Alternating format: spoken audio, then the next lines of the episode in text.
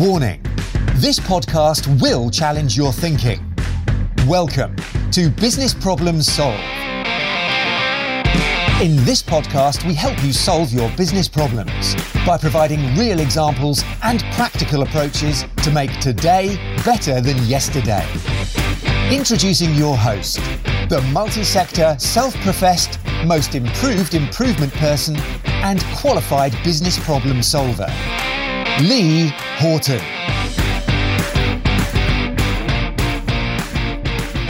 Hey, it's Lee. Welcome to Business Problem Solved. Today, I want to talk to you about belief, about desire, about habits. Um, we spoke in the past about um, the dusk model and, and how we can influence others um, through de- uh, really understanding the desire. Do they understand what good looks like and what they need to do? Do they have the skills to be able to do it, and do they have the confidence to be able to do it? We've also spoke about the habit loop, um, um, which is cue, routine, reward. So the cue is the trigger for the particular thing. The routine is the act of doing, and then the reward is the feeling or the output of completing the thing in question. And the reason why I think this is important to talk about is because when we lead change, when we lead people, we often look at things on a macro level. And I think there's a great deal of value in in, in looking at it on a on a more micro level because the definition of culture that we have spoken about in the past is the sum of all of the habits. And if you can identify the habits that people do every single day, then you can start to change a culture. But in order to do that, it takes a little bit of understanding.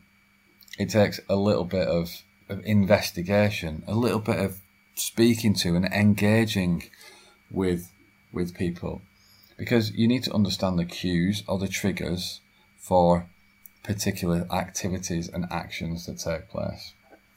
Often, I use the example of walking past a piece of rubbish um, in a warehouse or in a, in an office or in any work environment, if if you do that, then you make it instantly acceptable to do that. But if you want to change a culture, if you want to really make a difference, then you've got to start by identifying the key habits that are going to make the biggest difference. And it might just be the discipline of people taking care of their work environment or maybe taking care of the safety of of others. Um, so safety and cleanliness are two, I guess, keystone habits that if you can create in others, it will help you change and develop your culture. Because if they'll start looking after the environment or start looking after the people and themselves, then what else will people start looking after? But you can't just tell people to do it and this is what I see. I see um, like Gantt charts and Excel spreadsheets and plans and visions and, and people communicating and telling people the importance of doing all of these things when really it comes down to belief, desire, and the habit loop. So the habit loop, cue, routine, reward. The cue is the trigger. The routine is the physic, is the act of, of doing this this thing, and then the, the reward is the um, is, is how you feel. And if you do that a number of times, if you can get people to have a, a standard cue, complete a particular task, and then feel the benefit of doing so, then it's going to develop a level of craving and or desire in them to do it more and more again. It's like um, all the things that you do, all of the things that you do habitually, there's a reason that you do it. There's a reason why you drive the same way to work. There's a reason why um, you brush your teeth every single day. And it's, it's not necessarily because you want clean teeth. It's because of how the teeth feel after you've brushed the teeth. Because that's the, that's the reward for doing it, at that instant tingly minty freshness that you that you that, that you get, um, and and that's how um, all the toothpaste manufacturers have have developed this because they know that's the reward your teeth feel instantly clean. Your breath, your mouth is fresh at that moment in time, and that's the reward that you're getting. Uh, and that was really the um, the, the biggest change in the old toothpaste um, toothpaste manufacturer kind of success is when they made it minty, um, and when they added that, that the, I guess the tingly sensation because that gave an instant reward for the, the habit or the, the routine that had taken place. And the more that you do that, you're building the, the, the craving or the desire in others. And I think craving and desire are similar. Um, and I think I would encourage you to think about what resonates with you based on the situation that you're trying to, to create. So craving comes from really wanting um, to do something, and desire is something stronger than than needing to do something. So they're, they're very similar words; they are interchangeable. But I think doing what we're doing, I think it's um, you need to really understand what is the most emotive and, and impactful language to use for you to um, to really drive drive this forward. So the habit loop is is the habit loop. Continually doing the habit loop builds craving, um, and then that then is is the habit that is is just automatic. And when we think about habits, um, like I said, it could be picking up rubbish, and the cue for that could be seeing rubbish. Um, but then the reward for that, you need to you need to think about how how people are going to feel.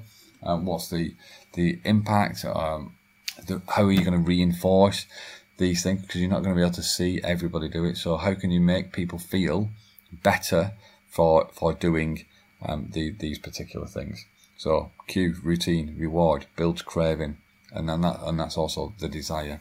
But there's um, there's a key word that I've missed out, and that is belief.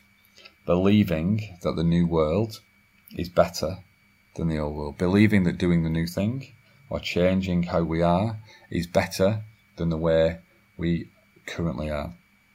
The easiest way to create belief in others, to create belief in people, is to create a group, create a community, create um, a collective set of believers. It's the reason why religion is so popular. It's the reason why communities are starting to grow. It's the reason why that people are now creating membership and subscription sites because bringing people to together is the reason why um, Alcoholics Anonymous.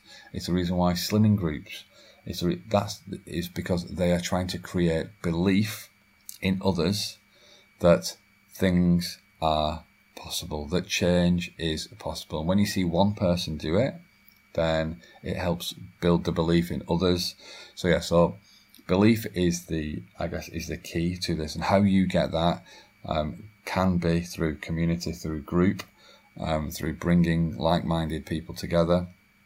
But you can't just do that. You need to then in, instill in the individual a desire or a craving, um, and you, that, that that desire or craving is the easiest way to, to develop the craving is to get people to start to do the new the new habit, um, but continuously try. When we spoke to Carl Clem on the um, on the podcast a good number of uh, months ago now, he said he had a rule of twelve, and that was if if he was going to do um, like introduce a daily meeting with a team, he would get them to sign up to agreeing to do it twelve times, because it's a lot harder for them to stop doing it if they've done it for 12 times because the cue for it is established. It might be the calendar invite, the team um, gathering together.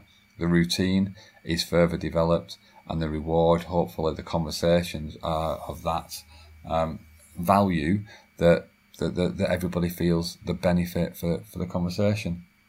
So, if you can start or get people to start, it develops craving continual craving because they are getting the reward, the satisfactory reward of completing the thing that it is that you want to do. If you can create belief in others by, by bringing a group of people together and they can feed off each other, then that is another key um, or another successful thing that you need to that you need to, to do.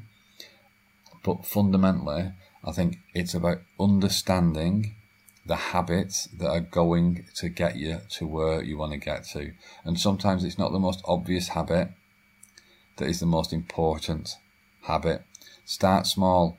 Think about the people, think about the environment, think about the safety, think about the things that underpin the culture that you're trying to create. Because remember, a culture is a sum of all of the habits that exist. So think about the, the key habits that can be provide the foundation for you to to create the culture that is going to get you from where you are today to where you want to get to. And then consider the habit loop, cue, routine, reward. What are the cues you need? What's the specific routine that you want people to, to do? And what's the reward that they will get? Think about those things. If you start it, they will get a craving. They will feel the benefits of it. It's like me with chocolate giant buttons. I crave them all of the time because of how I feel um, whilst I'm eating them. Um, and also create belief. Create belief is easier in communities, in groups, um, in collective groups of people coming together to do the same thing, to achieve the same thing. And think about belief, think about desire, think about the habit loop, but fundamentally think about where it is that you're trying to get to and what is important for you to influence to help you get there. Have yourself an amazing week, and we will chat again next.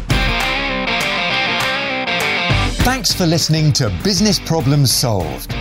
You can contact Lee on LinkedIn, Facebook, Instagram, or Twitter by searching for Lee Horton, the business problem solver or via visiting www.leehorton.com for more content and to solve your business problems.